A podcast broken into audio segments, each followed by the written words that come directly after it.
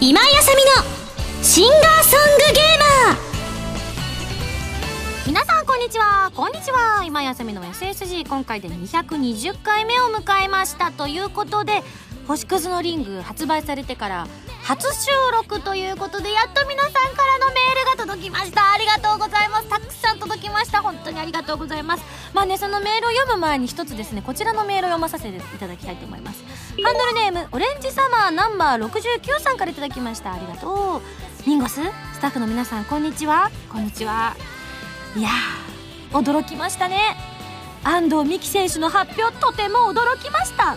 密かに素敵だなと思っていた安藤選手だったので、復帰するのはとても嬉しいですと。そして出産の発表、女性としては大きな決断だったと思いますが、かっこいいですし尊敬しておりますということでね。そうなんです。私もですね、発表があった日、たまたま家にいて、たまたま見てたんですよ。その一番最初に報道される番組をたまたまつけて、ふわふわふわっていろいろね、家のことをしてた時にですね、パッと出てきて、あ、久々に安藤美希ちゃんだと思って、わー綺麗と思いながら見てたら、上の方に出産って書いてあって、へへへっ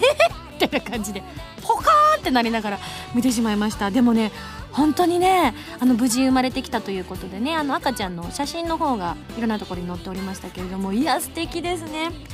内心とってもね、どうしたんだろうななんては思ってたんですけれども、ね、こういわゆる故障とかそういうのじゃなくてね、本当に良かったなと思いました。ちょっと時期的にはね、ソチオリンピックが間近に控えてるということで、美希選手にとってはとてもね、これから苦難の道だとは思うんですけれども、本当ね、お母さんになって強くなってですね、また素敵なね演技、そしてそれよりももっと素敵なね奥深い演技が見れたら嬉しいなと思ってます。もちろんね、オリンピックって3枠しかないので、日本人選手はね、今まで世界選手権とかで他の選手とかが頑張ってくれたっていうのもあって、3枠持ってるんですよ。なのでその枠に滑り込むためにはですね、いろんな条件があるんですが、一番わかりやすいのはね、全日本選手権でのね優勝っていう枠、分かりやすいところがあるんですけれども、その他にもいろんなのがあって、こう3人が選ばれるということなのでね、2シーズン休んでた安藤美希選手にとってはとても不利な状況ではあるんですが、素敵な滑りが見れればそれでいいかなとファンとしては思っておりますのでね、頑張ってほしいなと思います。故障などをねしないようにしていただければね、嬉しいななんて思ってます。特に日本はね、全日本選手権がある意味もう頂上決戦みたいなところがありますから、すごい選手たくさんいますから、また若手もどんどん育ってますからね、このシーズンは絶対見逃せないなというふうに思ってます。もちろんね、もともと応援している浅田真央ちゃんだったりとか、どんどん年齢を重ねるごとに素晴らしい滑りになっていく鈴木明子選手だったりとかね、もう本当かな子選手だったりとか、またね本当にいっぱいいるんですよ。なのでね、皆さんもぜひ興味のない方もですね、今シーズンはねちょっとフィギュアスケート注目していただけたらなと思います。ただですね、これからこうマスコミとかが安藤選手をね追いかけ回すんじゃないかと、お母さんはそれを一番心配しているよ。なのでね、しばらくねそっとしといてクリアしないだろうかとね、心からね願っているんですが、皆さんもそう思いませんかみたいな感じなんですが、いや嬉しい情報が飛び込んできました。はい、というわけでね、そんなこんなで、CD の発売のメールも来てるので、こちらも紹介したいと思います。トレジャーかっこ18さんからいただきました。ありがとう。今井さん、スタッフの皆さん、こんにちは。はじめまして、トレジャーです。どうもどうも。26日に発売された星屑のリングを予約していたお店から受け取りました。CD のジャケットのお写真や裏のお写真はどちらもかっこよくて、とっても可愛いと思いました。それに加えて本編の歌の方は3曲とも星にまつわるもので、それでも全く曲調が違うので、いつ聴いてもいい歌だなと思います。これぞまさに三つ星な CD ですね。うまい。それではお体に気をつけて、これからも頑張ってください。応援していますと。もう一人、貧弱なゴリラさん、リンゴスこんばんは。こんばんは。星屑のリング発売おめでとうございます。ありがとうございます。自分も予約していたものを引き取ってからもう何回も再生しています。星屑のリングも路地裏のプラネタリウムも5月のライブで聴いてからというものを一目惚れならぬ一聞き惚れしていた曲なので、リピートできる幸せをかみしめています。もちろん Tender is the Night も一緒にねということで、リンゴスの歌はやっぱり最高ですと言っていただいて、私の方こそ嬉しいお言葉でございます。本当に今回も皆さんからたくさんメールが届いているので、はい、この後ファミセンのコーナーの後に普通おたミンゴスだよお便りコーナーもやりたいと思っておりますので、そちらでもねちょっと読んでいきたいなと思っております。さあ今日のファミセンはですね、ちょっといつもとは違った雰囲気でいこうかなと思っておりますので期待しててね。というわけで、それでは次のコーナー行く前に CM です。どうぞ。今やさに11枚目のシングル「星屑のリング」が好評発売中です。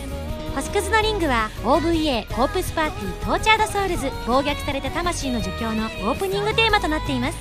カップリングには「Tender is the Night」「路地裏のプラネタリウム」の2曲を収録です。今回は通常版と DVD 付き版の2種類での発売。 DVD 付き版には星屑のリングのミュージッククリップも収録されていますので、皆さん聴いてくださいね。今井あさみの3枚目のアルバム「プレシャスサウンズ」が絶賛発売中です。2012年、私の音楽活動がたっぷり詰まった音のあふれる素敵なアルバムになりました。ブルーレイ付き限定版には新曲のミュージックビデオも入っています。ぜひいろいろな音を感じてくださいね。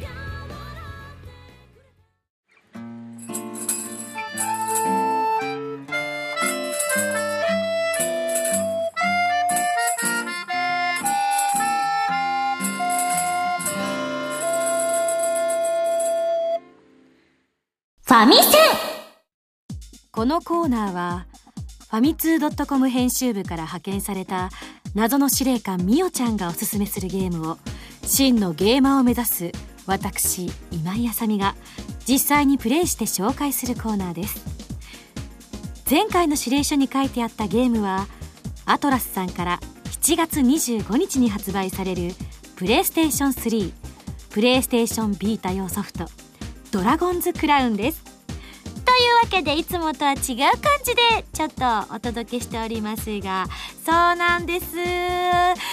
もうすぐ発売ですね、とっても嬉しいです。というわけでですね、予告動画の方すでに公開されて素敵な女子会皆さんご覧いただいたかと思いますけれども、ドラゴンズクラウンということで、どんなゲームかと申しますと、独特の世界観のゲームを作ることで有名なバニラウェアさんが手掛ける新作アクションゲームということで、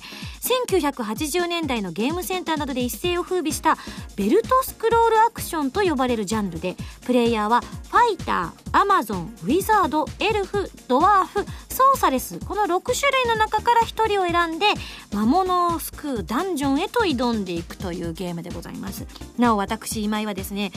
エルフの声を担当させていただきました。いや本当にね、このお話いただいた時ね、めちゃめちゃゾワゾワしたんです。こう資料をいただいて、うわ面白そうだなと思って、でこうバッとエルフの声ですって言って、あアクションゲームだからねとやーやーみたいなセリフなんだなと思って、へへエルフさんどんな声でやるのかなワクワクなんてね思ってたんですけれどもね、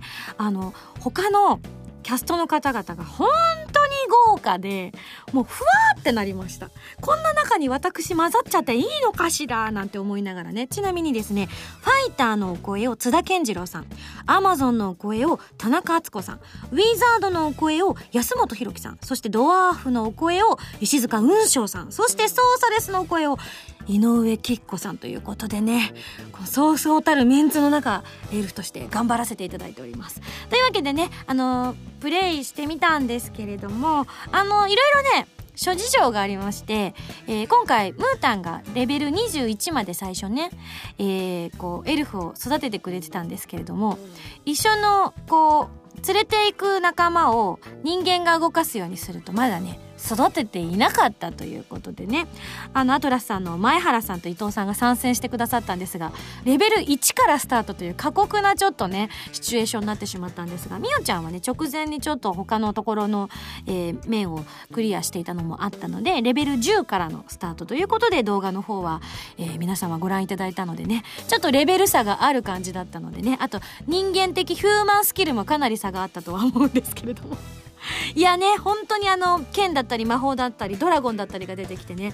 いわゆる王道ファンタジーと呼ばれているものだったと思うんですけれども、このファンタジーのことをハイファンタジーって呼ばれるそうなんです。私今回初めて聞いたんですけれども、ハイファンタジーという世界観のゲームということなんですよね。結構世の中にあるこういう世界観のあるものを総称してハイファンタジーって言うんですって。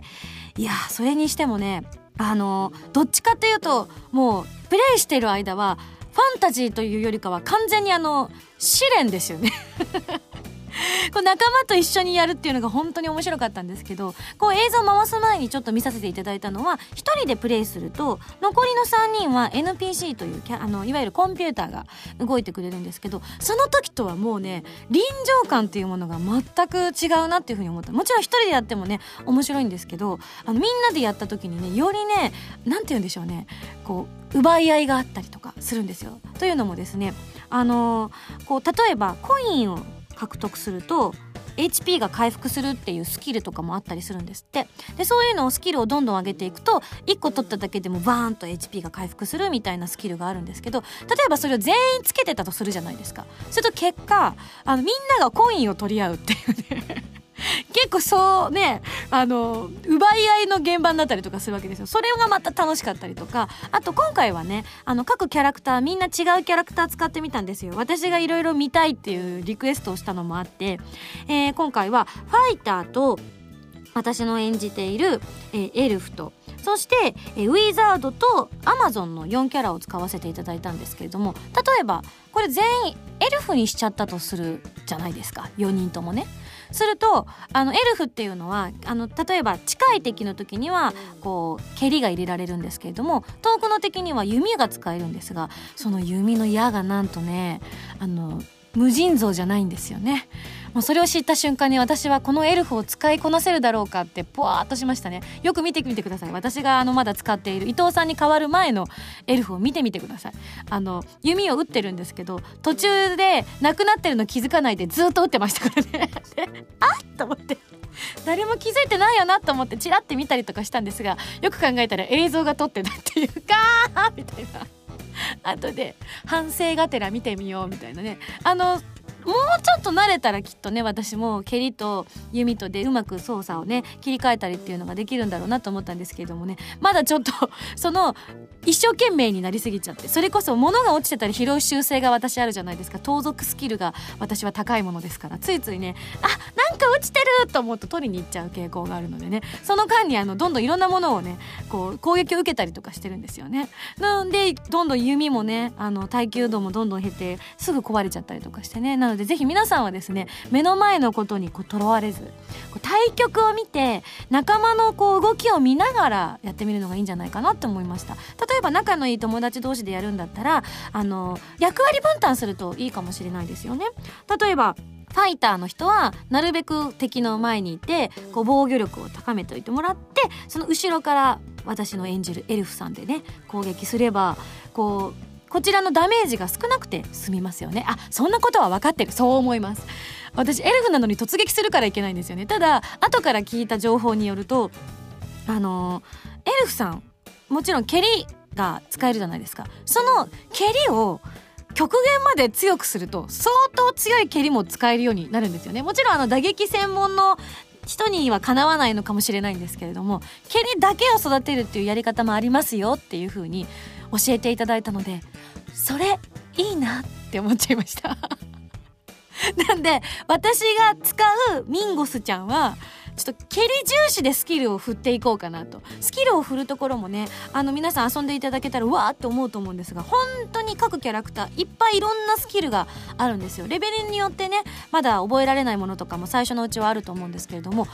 でもまだ覚えられないよっていう風にカードがね伏せられてる状態になってるので、もう最初見た段階でスキルこんなにいっぱいあるんだ、超ワクワクするっていう風にね思えると思うので、そういったところも楽しんでいただければと思います。そしてですね、なんとですね、私ねこのお仕事いただいた時にね、もちろんエルフを演じられるのもすごい嬉しかったんですけど、このそうそうたるメンバーの中でね選んでいただけたことがすごく嬉しかったんですけれども、それと同時にですね、なんともう一つ、ね、声を当てさせていただいているんですね。というのもゲームマスターっていうのがこの世界にはいるんですね。遊んでいただくと最初からもう本当にゲームマスターっていうのは最初から最後までずっとね寄り添っていただく大事なこう語り部さんなんですけれども、例えばどんなことをしたらいいかとか、こんな風に進めばいいよっていうことを教えてくれたりだとか、物語がどんな風に進んでいくかっていうのをねこう解説してくれたりする大事な役割なんですが、最初の段階ではね1種類しか選べないんですけれども、実はとある条件をクリアすると、なんと私を含め今回のキャラクターの声を当てていらっしゃる皆様のお声が手に入るっていうことなんですよ。どういうことか分かります皆さん？それって凄まじいことなんですよ。というのも遊んでいただいたらすぐ分かると思うんですが、ゲームマスターめちゃくちゃ喋ってるんですよね。台本いただいた時にね、分厚さに喜びのあまり震えましたね。私もともと声優になる前にナレーションのお仕事したいって思ったのが実は最初だったんですね。なのでなんか今はやっぱりまだこう女性のナレーションってこう需要が限られてるっていうのもあったりとか、そういうのができるこうねポジションに全然今自分はいけてないっていうのもあったりとかして、本当にナレーションの仕事いつかできるようになったらいいななんていうふうに思っていたので、そんなたくさんのナレーションが読めるっていうのでね、嬉しかったですね。早くみんなに言いたいって思いました。なのでぜひ皆さんね、とある条件をねクリアしていただきたいと思うんですけれども、またねちょっとそれクリアするのがまだまだちょっと先になっちゃってっていうせっかちさんにはですね、朗報でございます。なんと発売と同時7月25日に、私たちのですねそのゲームマスターの声が同時にダウンロードコンテンツとして配信されるということなので、ぜひこちらもですねゲットしていただきたいなと。私は間違いなく最初にゲットしますね一番最初にウィンゴスの声をみたいな感じで、どういう形になるかはまたね詳細の方はですね追って皆さんもですねホームページなどで確認していただきたいなと思うんですけれども、私本当に一生懸命エルフも演じましたが、こちらのゲームマスターの声もですね頑張らせていただいたので、はい、最初のねファミセンのコーナーでちょっとしっとりとした感じで喋った雰囲気で喋っておりますので、はい、こちらをですね、手に入れていただきたいと思います。本当に面白いゲームになってますんで、皆さんぜひ7月25日手に入れてくださいね。ちなみにですね、このドラゴンズクラウンっていろんなね注目要素あるんですけれども、もちろんさっきのねゲーム性とかも素晴らしいんですが、本当になんていうんですか、ビジュアルが本当おとぎの世界に迷い込んだかのような細かいところにも気配ったですねこう色合いだったりとかっていうのにも本当に皆さん惹かれると思うんですよね。特におっぱいの大きいキャラクターとかもたくさん出てくんでね、ついつい触りたくなっちゃう人もいると思うんですよね。ほんと細かいところ見ていくとね、本当アートとして素晴らしいなというふうに感じたんですけれども、なんと今回ですねドラゴンズクラウンの先着購入特典の情報が入ってきましてですね、先着なのでね早めということなんですが、豪華想定の珠玉のアートワーク集というのがついてくるんだそうです。それがすごいんですよ本当に。B5 版でオールフルカラーで全64ページハードカバー豪華想定仕様ということで、豪華ゲスト陣による書き下ろしトリビュートイラストというのも入ってるんだそうです。こちらで描いてくださっているイラストレーターの方が、アキマンさん、西村きぬさん、ゴーダチーズさんというね本当に著名人の方ばっかりということなので、ぜひこちらの共演をですねご堪能いただきたいということでございます。いやこれね持ってるだけでもちょっと自慢できると思いますよ。分厚いですしハードカバーっていうことで、本当にウィザードのねこう持ってる方みたいな感じしますよね。はい、ということなのでぜひこちらもですねドラゴンズクラウンご購入と一緒に手に入れていただきたいなというふうに思っております。というわけで今回はアトラスさんから7月25日に発売されますプレイステーション3、そしてプレイステーションビータ用ソフトドラゴンズクラウンご紹介させていただきました。ではそろそろ来週の指令書を開封したいと思います。ガサガサ指令書。ミンゴスさん、こんにちは。こんにちは。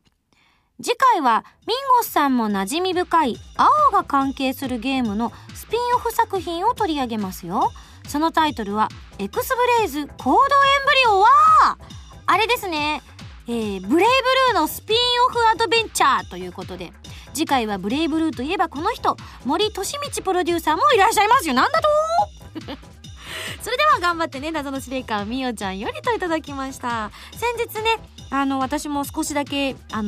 触らせていただいたんですけども、Xブレイズ、いや本当にね素晴らしい綺麗な絵でとっても興味深いなと思ったんですが、でもこれいらっしゃってくださる時には発売日直前になっちゃうのかな。そっか、じゃあどこまで聞き出せるか私次第ということですね。頑張ります。というわけで来週のゲームはエクスブレイズコードエンブリオに大決定。以上ファミセンのコーナーでした。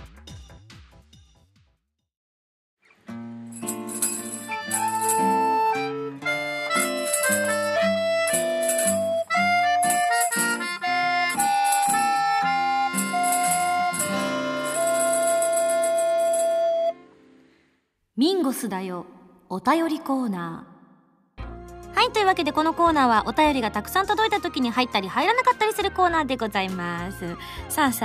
早速ね、星屑のリングの発売があったということで届いてますよ。ハンドルネーム GO さんです。ありがとう。星屑のリング聞きました。やっぱりかっこいいですね。僕は2番の後のフィーバータイムがお気に入りです。フィーバータイムどういうことだ。割と確かにどんどん激しくなってる感はありますけど、そういうことかな。どんどんジャラジャラみたいな、そんなイメージなのかな。それから PV について一言、地引きやミンゴスという言葉を思いついたのでここに記しておきます、かっこ笑い。それではお体ご自愛くださいと。地引きアミンゴスは確かになんかずっとね、太い繋いでもらった布でできた紐をねずるずる引っ張ってたんですけれどもね、地引きアミンゴス、紐どうしたんでしょうね、スタッフさんね。まだ会社に置いてるのかな、どうなんだろうね。え、何かの時に書いてあったんですよ。紐を全部ほどいてプレゼントしてくれればいいのにっていうのを何で見たのか、メールで見たのかお手紙で見たのか、ちょっと今うろ覚えで大変ね、書いてくださった方には恐縮なんですけどね。確かにあれ相当な枚数使ってますからね。後で何枚ぐらい使ったのか聞いとけばよかったですよね。一回ね収録中にメイキングに入ってるかどうかわかんないんですけど、途中ほどいて撮影してて元に戻そうと思ったら戻すとこ間違えちゃって、どこがスタートでどこが終わりか分からなくなってみんなで右往左往するっていうシーンがありましたけどね。あ、そうそう、私メイキング見てないんですよ。メイキングのメール来てますね。いさけんさんからいただきました。ありがとう。今井さんこんにちは。こんにちは。星屑のリング発売日に購入しました。早速繰り返し聞いています。ありがとうございます。付属 DVD に収録されたミュージックビデオも拝見しました。色彩のない砂浜を力なく歩く今井さんの姿、手繰り寄せる布の束の先には一体何が結ばれているんだろうと想像をかきたたれる、そんな不思議な世界観が映し出されていたように思います。メイキングの映像では焚き火に当たりながらすっかり着込んでモコモコな今井さんの姿がとても可愛かったです。恐れ入ります。普段はまず目にすることのない素足も映されていて、あ、そっか、もうずっと裸足でしたからね。そこはかとなくフェティシズムな興奮を抑えられませんでした。うふふふふふ。そうですか、ありがとうございます。お礼を言うとこなのかどうかも分かんないんですけどね。そうですね、もう本当に寒かったのでね、焚き火があったおかげで救われましたね。なんかもう心も体も温まるみたいな感じで、なんなら時々ねパーンって何かが跳ねたりとかして火の粉がふわーって飛んできたのが自分の方に来たのをみんなで一斉に避けるっていうねアトラクションもあったりとかしましたけどね。でもすっごい寒いからもうすぐ消えちゃうんですよ、ふってね。いや、それぐらい朝からずっと撮影をしていたのでね、まあその中の一部分ということなのでね、メイキング映像ね、もっとね皆さんにお見せしたいシーンは本当にたくさんあったんですけれども、いかんせん回してないところでいろんな面白いことが起こってしまうタイプの人間なものですからね。でもずっと回してるわけにいかないですからね。なんてったってトータルで言ったら本当にもう24時間近く移動から含めたらそこまで行ってないかな。この日はどのくらいだろう。朝でも早かったですよね。何時ぐらい集合だったかな、6時とかでしたかね。もうでもスタッフさんもっと早かったですからね、大変だったと思いますよ。で終わったのがもう日が変わろうかとしていたところだったのでね、そう思うと結構な時間だったのでね、めちゃめちゃ面白いシーンとかほんとね回ってない時にあったりしたんです。ちょっと覚えてないんで、またメイキング見てからどのシーンが載っててどのシーンがっていうのをねちょっと思い出したいと思います。はい、なぜ見てないかっていうのはねいつもと同じ理由ですね。恥ずかしいからです。どうも。続きまして、ポポンってアットマーク会員番号567番さんからいただきました。あ、春津って書いてありますね。567ですからね。おー、よかったよかったミンゴススタッフの皆さん、こんにちは。こんにちは。星屑のリング買いました。というわけで、聞いた中でもTender is the Nightがすごく気に入りました。曲と歌詞、それにミンゴスの優しい歌声が合わさって、とても穏やかな気持ちになります。寝る前のストレッチの BGM にもぴったりですそうなんだ。ぜひライブで座して聴きたい一曲ですね。楽しみにしています。それではまた、ということで。あ、でもあれですね、次のライブはスタンディングなので座せないのでね、心を座すということでね、どうすか。あ、うまいこと言ってない、どうもすいません。続きまして、キュベ三昧さんです。ありがとう。ミンゴスこんばんは。こんばんは。星屑のリング購入しました。3曲とも素晴らしい曲ばかりですが、自分はその中でも路地裏のプラネタリウムが本当に好きです。幼い頃のちょっと切ない思い出を今の生きる力にする、とても共感できるし、明るい曲調なのに切なくて涙が滲んでくる、そんな素敵な一曲ですよね。私は、とある事情で小学校の時代に手術で入院していた時期があります。私は1ヶ月ほどで退院したのですが、入院患者さんの一人でなんとなく気になる女の子がいました。当時はそれが恋だなんて思わず、退院した後も時々その子のことを思い出しながら過ごしていました。1年ほどして検査のために通院した時、その女の子が成功率の高くない手術をしたと知りました。その日から本人は知るはずもないのに、無事を祈って元気で退院できたと知った時はほっとしたものです。今では名前も覚えていませんが、女の子の笑顔、純粋な自分の気持ち、あの時の思い出はその後も辛い時の支えになっています。シチュエーションは違いますが、とても共感できる一曲が路地裏のプラネタリウムなんです。本当に本当に末永く聴きたい曲が増えました。素敵な曲を届けてくれたミンゴス、山科さん、そしてカズ、本当にありがとうございました、といただきました。完全にキベ三昧さんの心に刺さったんですね。嬉しいですねはい、というわけで続きまして、モラトさんからいただきました。ありがとう。今井さん、こんにちは。こんにちは。いつも楽しく聞かせていただいています。早速ですが、星屑のリング買いました。表題曲の星屑のリングは幻想的なコーラスから始まり、物静かな歌い出しから、まるで星空が見えるようなサビと、本当に素敵な楽曲でお気に入りの一曲になりましたよ。そして特典 DVD に収録されているメイキング映像では、足をパタパタさせている今井さんが超可愛かったです。超可愛かったです。なるほど、大事なことなので2度書いてきたんだね。なるほど。今のこのモラタさんのメールをいただいて、私は決めました。メイキングを見るのをやめよう冗談です。話は変わりますが、少し前の放送でアンコールについてお話しされていましたよね。アンコールはもともとコンサートなどで今とは違い、やっぱり最後にもう一曲聴きたいというのではなく、今の曲もう一回聴きたいという意味で自然発生的にお客さんが使っていたそうなんです。まあ、かっこ外国のお話ですが、と書いてありますが。へえ、そうなんだね。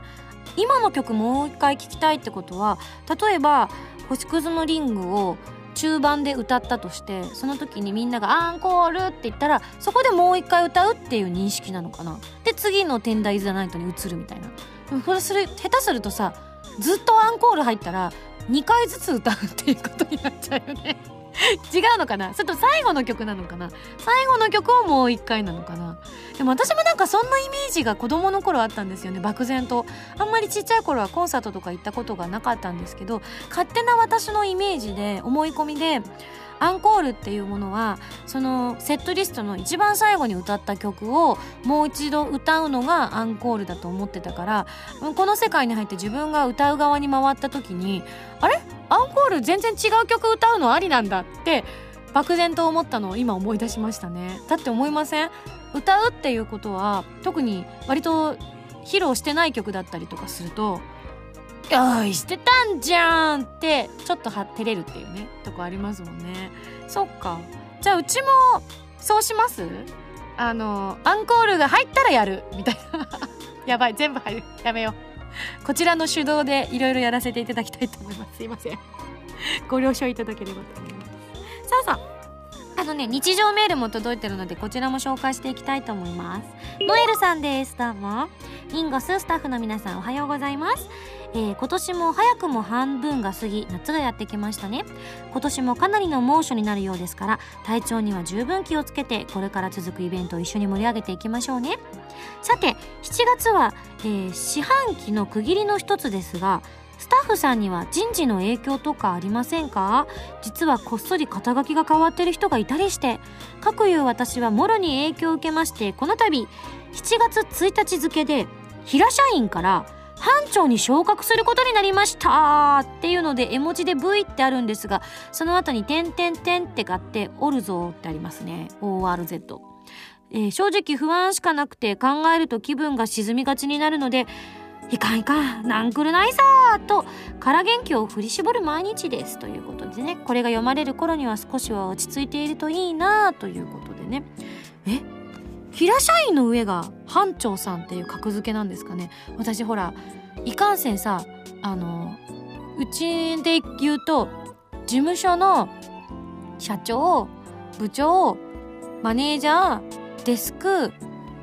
あと声優しかないんですよ。で私はマネージャーにはなれないし、ならないし、デスクにもならないし、多分だかといってね、こう役職つくように頑張るぜっていうのでもないし、多分一生こ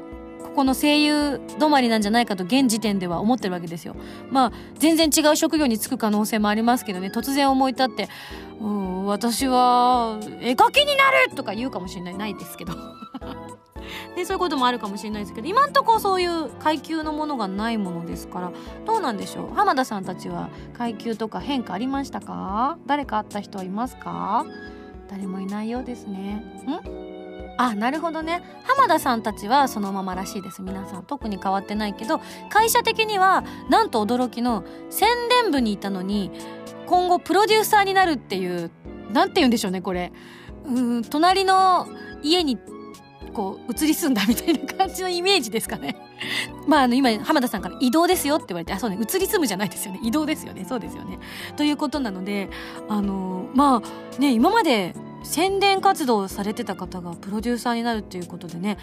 大変でしょうね。ちょっと応援したいと思います。はい、私もよく知った方なんですけどねなるほど、ノエルさんも頑張ってね。でも大丈夫大丈夫、だって魔法の言葉をノエルさん知ってるもん。いかんいかんなんくるないさでございますよ、というわけでね、乗り切っちゃってください。はい、というわけで続きまして、アルビレオさん、SSG 会員番号000460さんからいただきました。ありがとう。今井さん、スタッフの皆さん、こんにちは。こんにちは。自分は高校時代山口県は天文部だったこともあり、星関係の話題も大好きですが、この度路地裏のプラネタリウムが出たこともあり、ふと思い出した手作りのプラネタリウムのお話をさせていただきます。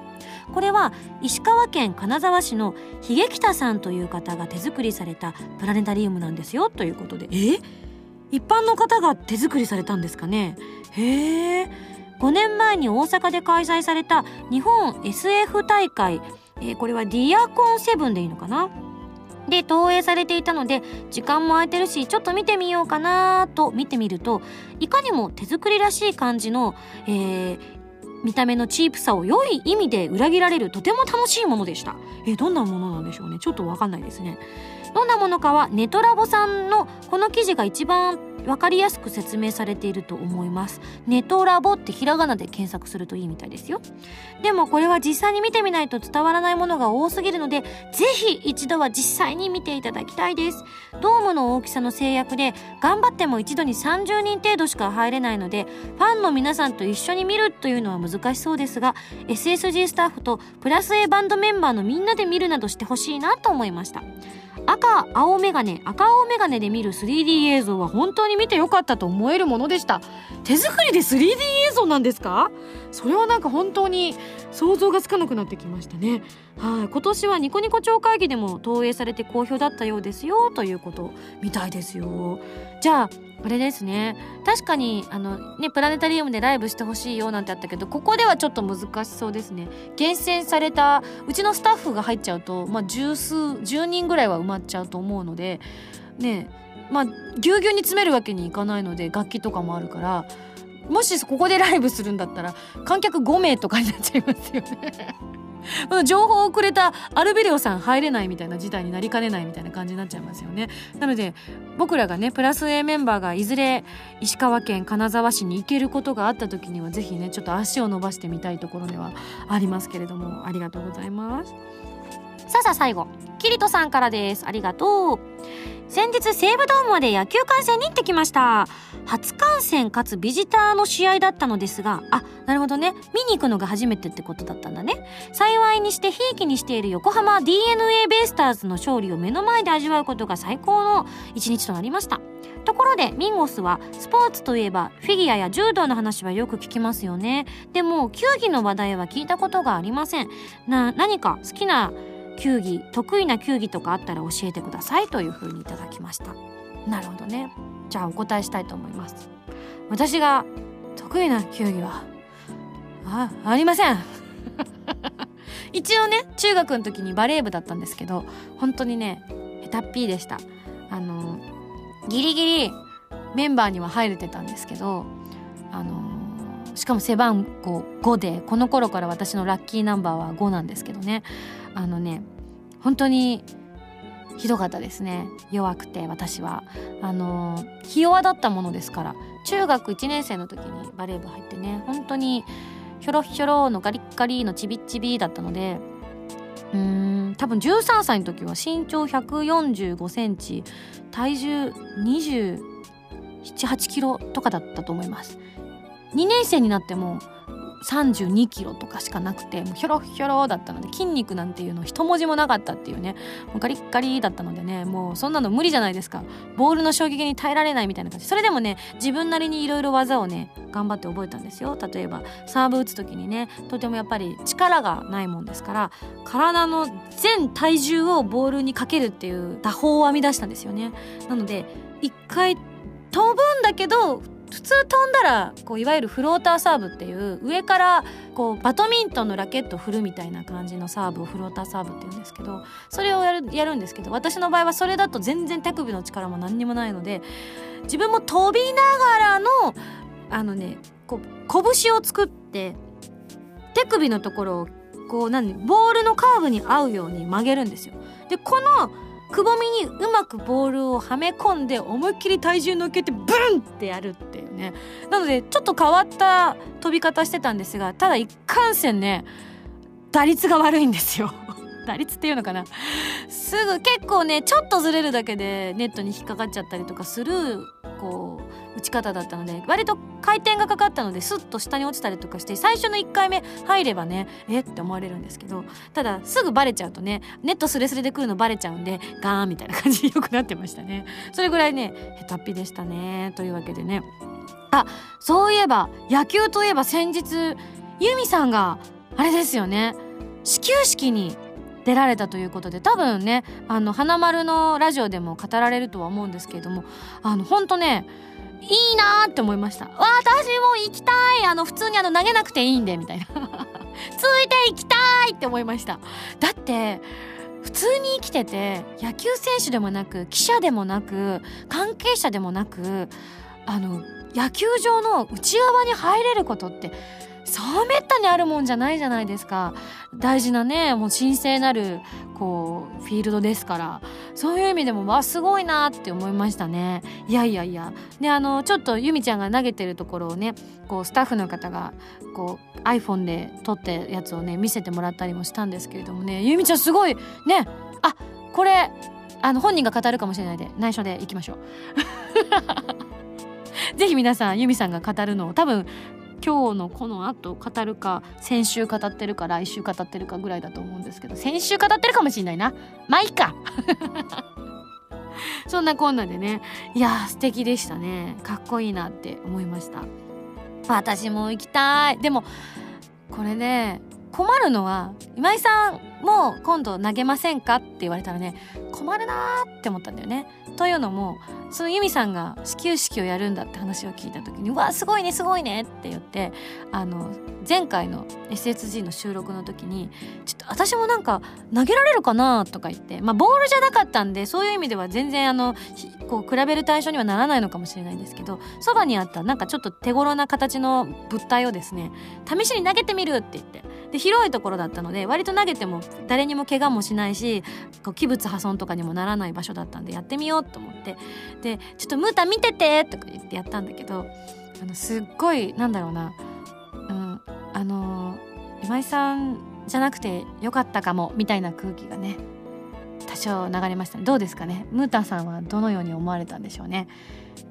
なんと今ガラスの向こうでムータンは首をひねってる。それどっちなんでしょうね。いや僕はそんなこと思ってませんよなのか、いや本当今井さんやめといた方が良かったなっていう首をひねりなのか、ちょっとね私には想像もつきませんが、とりあえず後ろに投げなくて済んだっていうのだけでほっとしましたね、ただ相当あらぬ方向に飛んでいきましたね。まあボールじゃなかったんでねあれなんですけどね。なんていやー緊張するでしょうねあれね。どうだったんでしょう、今度また改めてゆみちゃんに聞いてみたいなと思いましたけれどもね。はい、というわけでゆみちゃんの歌もねスタジアムにかかったということでね、いやーそんな経験ねなかなかできるものじゃないから、私もその場に行きたかったなって本当に思いました。あ、私は投げなくて大丈夫でしたよ何自分でフラグ立ててんだみたいなこれスタッフの人が躍起になるパターンじゃないのみたいな。いやそんな簡単にできるもんじゃないですから皆さんね、本当に何言ってるんですか、あ怖はい、というわけでね皆さんもねこう日常のメールなんかあったらどんどん送ってきてください。もちろんね感想メールなんかもね目を通させていただいておりますので送ってくださいね。以上ミンゴスだよお便りコーナーでした。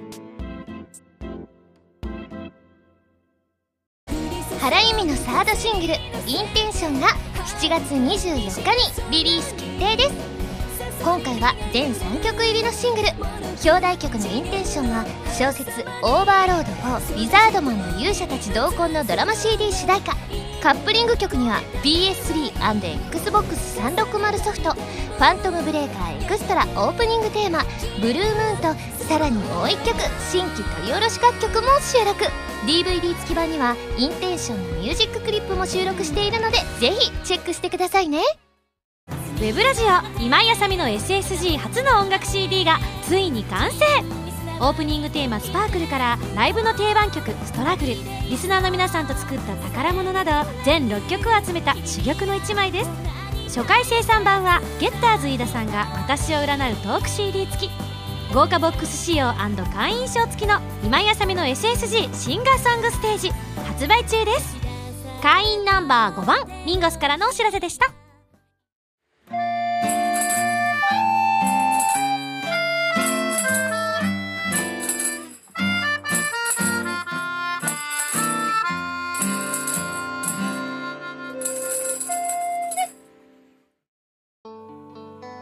いやでもね今日のドラゴンズクラウン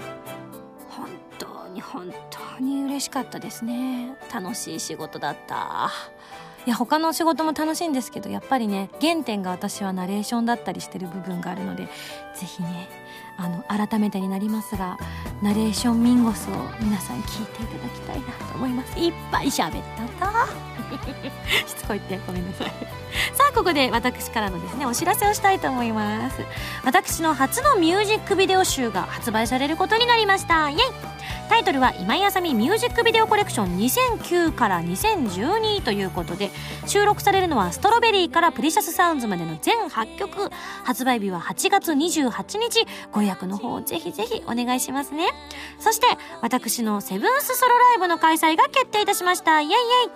12月14日土曜日のゼップダイバーシティ東京を含め全4カ所を回ります。詳細は今後の発表をお待ちくださいね。そしてこのライブの招待券100名様分が先ほどお伝えしたミュージックビデオの中に封入されていますので、当たった方はですねぜひぜひぜひこちらのチケットを持ってライブの方にも足を運んでいただければと思います。合わせてねチェックしていただければと思います。はい、というわけで番組では皆さんからのメールを募集しております。ふつおた、ぎておたなど各コーナー宛に送ってくださいね。宛先はファミツー .com の応募フォームまたはホームページに書いてあるアドレスから。メールで応募する際は題名に書くコーナータイトルを、本文にハンドルネームとお名前を書いて送ってきてくださいね。